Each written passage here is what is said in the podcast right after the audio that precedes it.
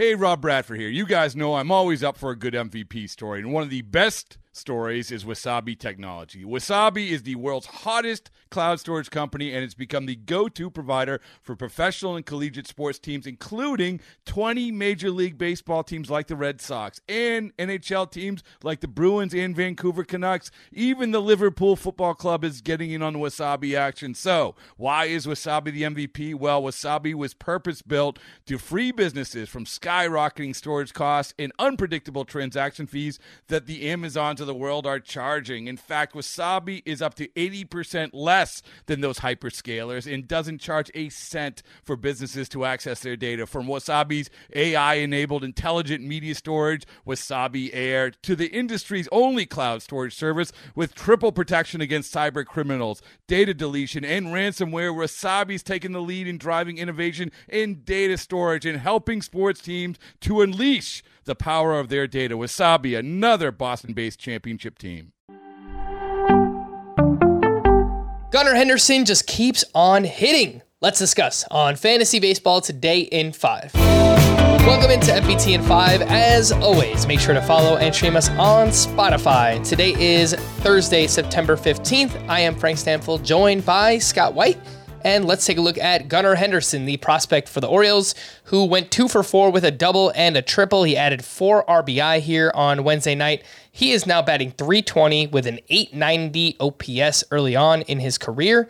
Only 69% rostered, Scott. That kind of surprised me. He's got seven games Yeah. next, next week, three lefties on the schedule. The problem is, I don't know that he'll play against all of them. What do you think about Gunnar Henderson for next week? yeah, at some point you have to figure the Orioles are going to take him out of the lineup, and, and left-handers would make sense. They've they've only faced two left-handers since he got called up. He started against the first, he sat against the second. That's that time he sat against the second. That's the only time Henderson's been out of the lineup so far. But they don't want him exceeding 130 at bats. They want him keeping rookie eligibility for next year. So maybe they'll start to sit him against left-handers still the matchups are good. I don't think they'd sit him against all three of the left-handers on the schedule. I still like him as a play for next week. I'm, I'm not saying he's must start. I mean, if you're talking about a head-to-head context where there's just a, a, a nine-man hitter lineup, maybe you'd think about Henderson for the utility spot, but you may already have a stud at the other positions where he's eligible. That's fine. You don't have to start him. But if it's if it's a deeper scenario like a roto scenario, more lineup spots to fill, and you'd be inclined to use Henderson anyway, I wouldn't let the left-handers on the schedule steer me away from that. Eduardo Escobar and Josh Jung are the two most added third basemen on CBS. Would you take Gunnar Henderson over both of those names? I would. All right. Oscar Gonzalez, we talk about him a lot recently. He went three for four with his ninth home run. He now has four homers over his last six games, 44% rostered with seven games next week. I want to compare him to Charlie Blackmon, Scott, because Blackmon has really slowed down here in the second half. However, he's got seven home games next week. So would you make that swap? Would you drop Charlie Blackmon for Oscar Gonzalez? You know, it's the last full week of home games for the Rockies. Maybe your last chance to take advantage of a fringy Rockies hitter like Blackmon.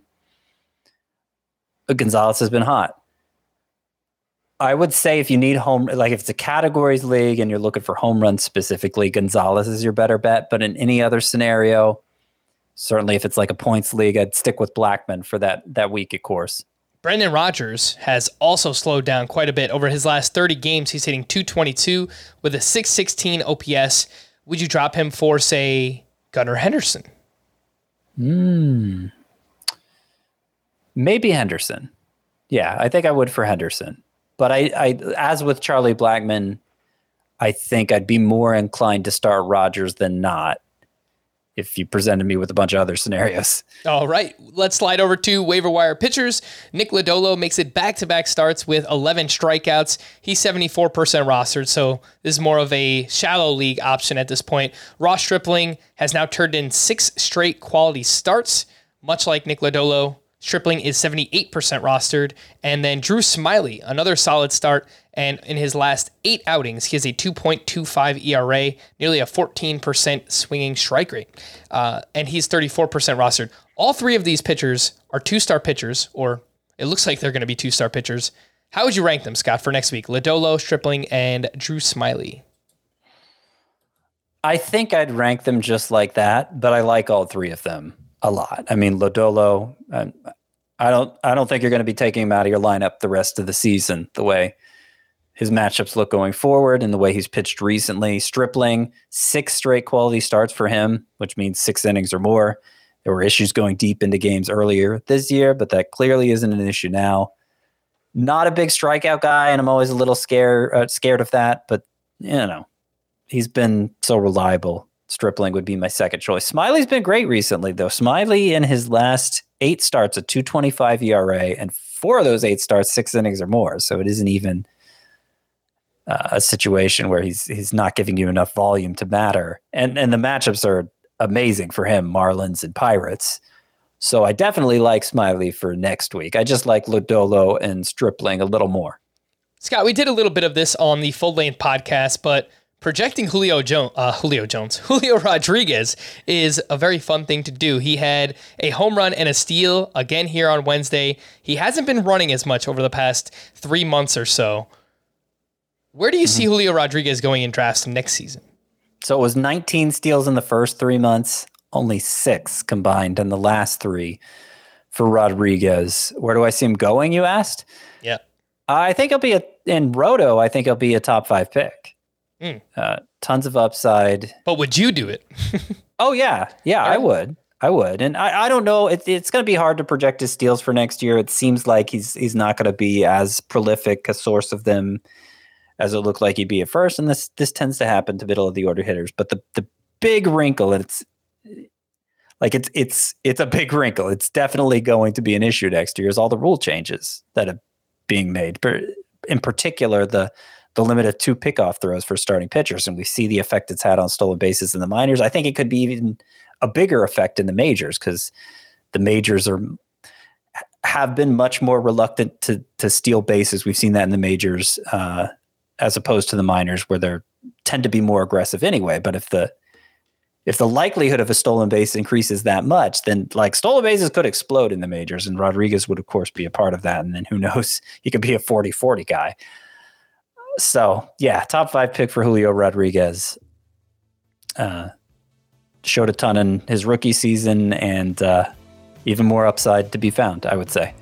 For more extensive fantasy baseball coverage, listen to the Fantasy Baseball Today podcast on Spotify, Apple Podcasts, Stitcher, your smart speakers, or anywhere else podcasts are found. And thanks for listening to Fantasy Baseball Today in 5. We'll be back again tomorrow morning.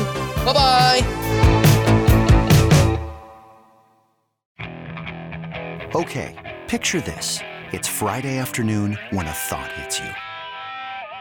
I can waste another weekend doing the same old whatever or I can conquer it. I can hop into my all-new Hyundai Santa Fe and hit the road. Any road. The steeper the better. Because my all-new Santa Fe is available with H-Track all-wheel drive so I can hit the trail without a worry in the world. Heck, with three rows and best-in-class rear cargo space, I can pack the whole family in with all our gear. We've got available dual wireless charging for our phones so we'll never lose touch with civilization and we won't lose touch with the primordial power of Mother Earth. So which is it? Waste the weekend or do something a little more epic? And conquer it in the all-new Hyundai Santa Fe. Visit HyundaiUSA.com or call 562 314 4603 for more details. Hyundai, there's joy in every journey.